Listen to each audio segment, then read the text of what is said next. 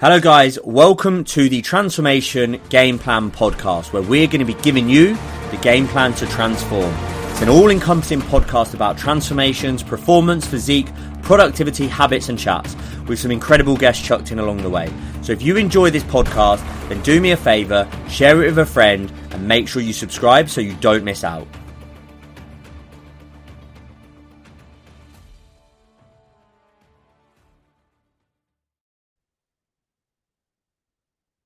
Hello, guys. Hope you're good. Hope you are well. Uh, coming at you Thursday, the 1st of June. No kidding, that's a lie. I'm coming at you about two weeks prior. Something I wanted to do is to make sure that we had something in place to maintain momentum uh, keep control, keep focus. And that was just by putting in a quick seminar, quick video, um, as we normally would on a live call Thursday. And I wanted to call this self-sufficient success because you have got this, you can do it, and it's alone or together. Um, this is obviously on your members area along with all the other videos. So this is all about a quick whistle stop tour in terms of being more successful, um, and just driving your success, you know?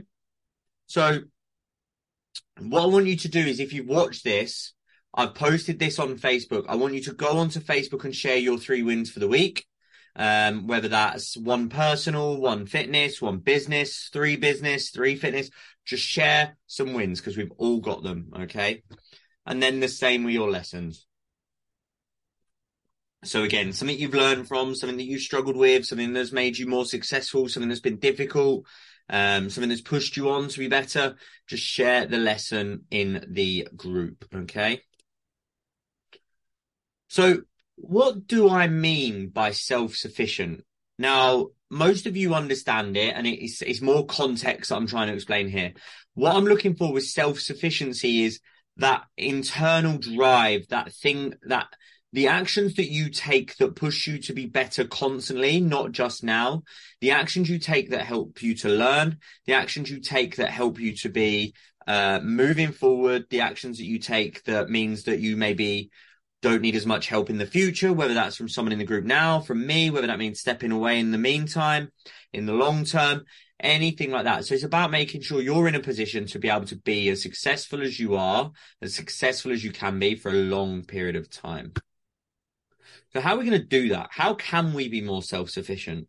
And that's what we're going to cover today. So a couple of things in terms of self-sufficiency, like a lot of people will use it in the sense of like, uh, growing your own fruit and vegetable to be sustainable in terms of food and stuff like that, or preserving food to reduce waste or something like that. That's kind of the sustainability, the self-sufficiency that we're talking about.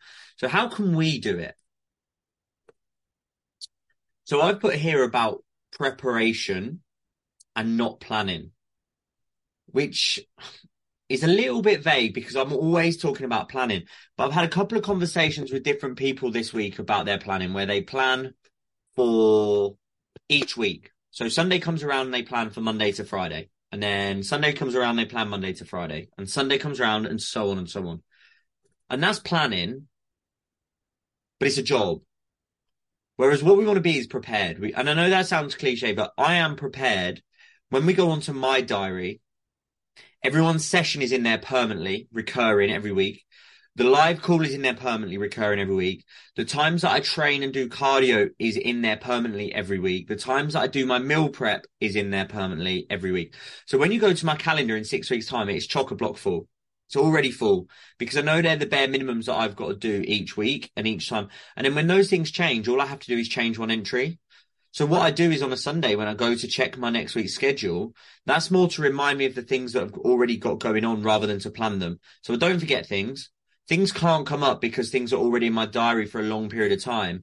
And it gives me that sustainability to know that things aren't just going to flip on their head and going to throw me off course. Now, for people with different jobs and different things, those that can be affected. Like that can be different. That can be hard. But there are certain things that you can put in your diary every single week at the same time, on the same day, at the same point, that mean that those are protected times. Something Beth and I have always done, and it very rarely gets broken, is what I what I call sacred Fridays. Friday night's a time for us. So if my friends ask me to do something, they'll get told no. I would expect the same from her I would expect that if our family was asking us to do anything, unless it was big or different, you know, they are the times where we do things together, unless it's like a big event or something that's out of the ordinary. So that's kind of how I know to be prepared because I know that nothing can come and flip. Like I'm constantly prepared and I'm adjusting my preparation and planning rather than writing a new one every single week. And then I've put here actually learning and ha- actually trying. So this is point two. So how many of you do this? And I do it all the time is I'll just ask for help before trying. I'll be like, oh, Beth, can you help me with this? Or I'll ask my mentor, what do I do with this? Or, uh, I don't know, but without trying or actually learning myself, doing the research. Now, you guys come into this group and I'm all for questions. I love questions. I love it when you guys get needy and ask for support because that's what I do. That's what I enjoy doing. That's how I love my job is helping you get to A to B. But how often do we ask the question, do the task and not remember it? Now, what that means is when you come to do that task again, you've now got a barrier because now you've got to ask again and you don't want to feel annoying.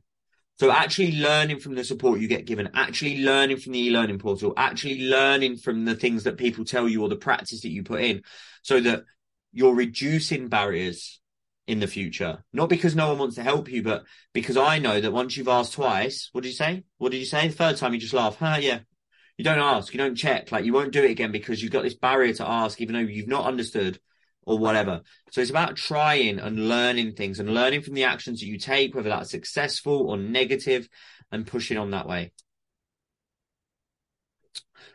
Focusing short term and long term is tip number three. So number when I say focusing short term, I'm talking about now. What do you need to do today? What do you need to do tomorrow? And what do you need to do in three days' time? That's your short term. Long term is seven days, 14 days, 21 days, 28 days, six months, nine months. Like we, a lot of us start this journey of fitness, whether that's fat loss, building muscle, running marathons. And then when things get a little bit hard in the short term, we forget about the long term value and the reason we're here. Most short term solutions will lead to long term delay. So, i.e., if your goal is fat loss, your short term solution of ordering a pizza because you're tired and stressed will delay the long term goal. So, most short term actions will delay your long term future. Just let that sink in. But if you focus on your long term, your short term often becomes easier. So if you've already lost the weight, going to the gym becomes easier. If you've already run 10k, 15k becomes easier. If you've already got into the habit of eating good nutrition, prepping your meals becomes easier. And that's what we're trying to achieve. We're trying to put the long term in play so the short term is in a much better position. Being sustainable. So that's kind of the same. I know. So there, there you go. There's always one mistake. Moving in the right direction. Movement creates movement. Momentum creates momentum. If I push a ball down the hill, it rolls and it rolls and it gathers speed and it gathers speed until eventually it hits the end of the hill. Its destination, the only place it can go.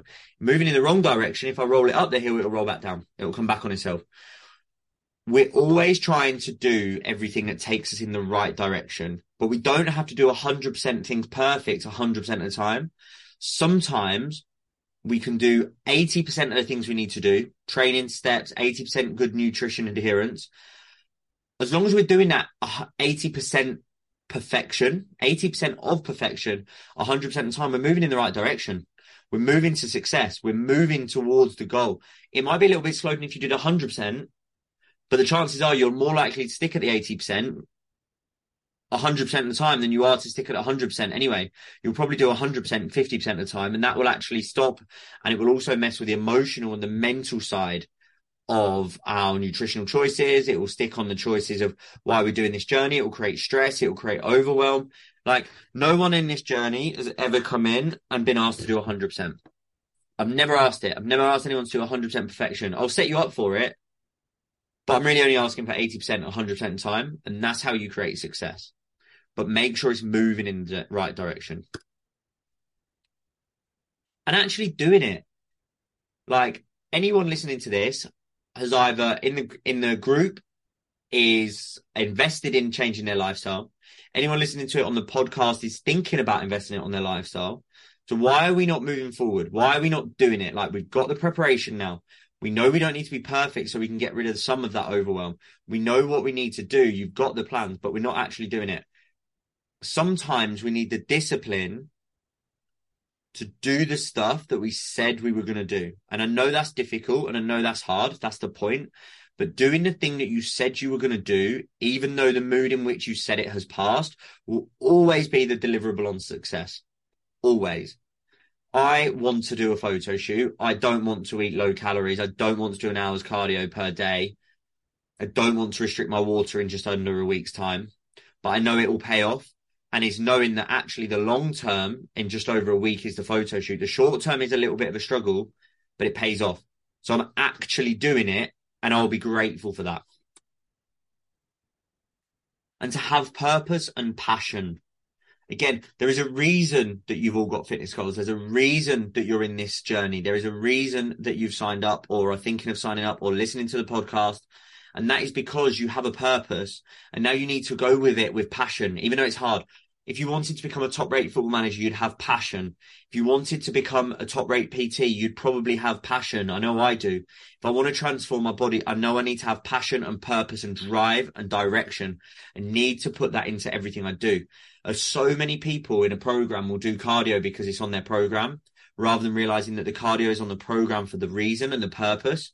And it's about going in there with passion, pride and aiming for success so that at the end of it, you can really enjoy the way that you feel and make sure that you're enjoying that process, even though it's hard.